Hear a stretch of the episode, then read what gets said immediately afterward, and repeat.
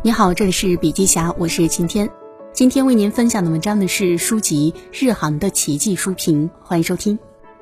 日本航空是日本代表性的著名国际企业，见证了日本经济的高速发展，但是近年来却陷入了赤字经营的境地，最终宣告破产。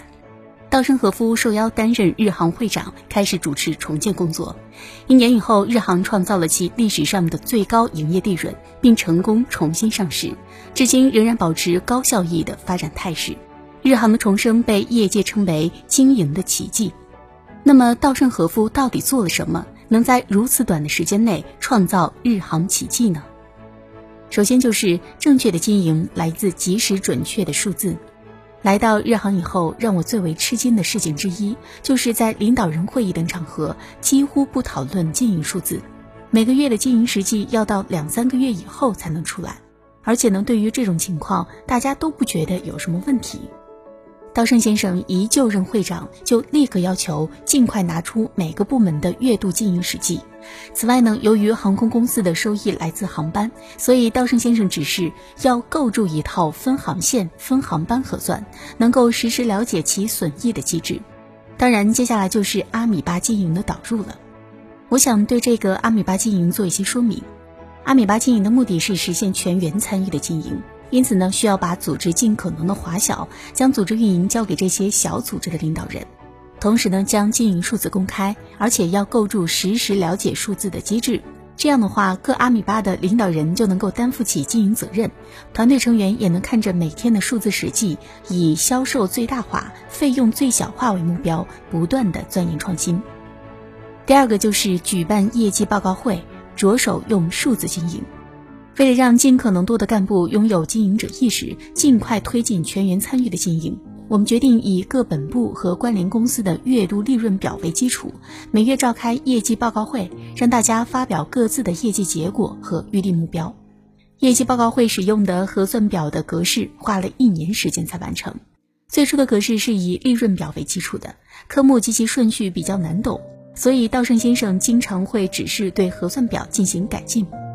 我们向稻盛先生询问理由，稻盛先生回答说：“核算表的格式并不是经营者看起来方便就行，必须让员工看到后能鼓起干劲。如果说因为其他公司一般也这么做，所以我们也这么做的话，那就没有任何意义。必须深入思考为什么要做成这种格式，既要思考科目名称和科目项下的数字呈现方式，又要顾及到员工看到数字变化后会怎么想。”见到核算表就能够看到自己努力的成果以数字的形式呈现出来，不管这个数字好不好，都能够让员工产生下个月必须要努力的想法。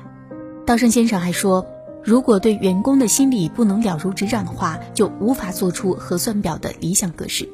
名称也好，顺序也好，所有的一切都必须有意义。诸如此类，稻盛先生给出了很多指导。常言道，细节里面有神灵。核算表的表格也是一样的，不管经营数字怎么公开，如果现场员工不关心，就等于是暴殄天物，没有任何意义。所以呢，如果无法看透在现场拼命工作的员工们内心的细微变化，就无法制作出引起员工浓厚兴趣的活的核算表。这就是稻盛先生的思维方式，这就是全员参与经营的基础。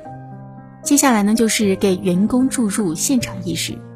看到核算表，对于没有达成预定目标的科目，稻盛先生当然会问理由；对于超额达成的科目，他也会问原因。他的问题一般很尖锐，即使问的是细节问题，实际上也是在追问本质。一开始的时候，谁都回答不了稻盛先生的问题，都会说：“我让经办人回答。”但是稻盛先生却说：“这绝对不行，你们必须自己回答。”不管多细微的数字变化，领导人都必须完全理解。比如说，稻盛先生曾经问过水费上涨的原因是什么呢？对方回答不上来，于是说：“这个我也不太清楚，我马上调查。”结果发现是某处的水管坏了。所有的事情都这样去追问，比如说差旅费减少了，消耗品费用增加了，经过调查发现，原来都是现场的某些问题导致的。经过这样的训练，干部们愿意也好，不愿意也好，他们都会习惯性的去关注数字和现场。好了，今天的内容分享就到这里，感谢收听，我们明天见。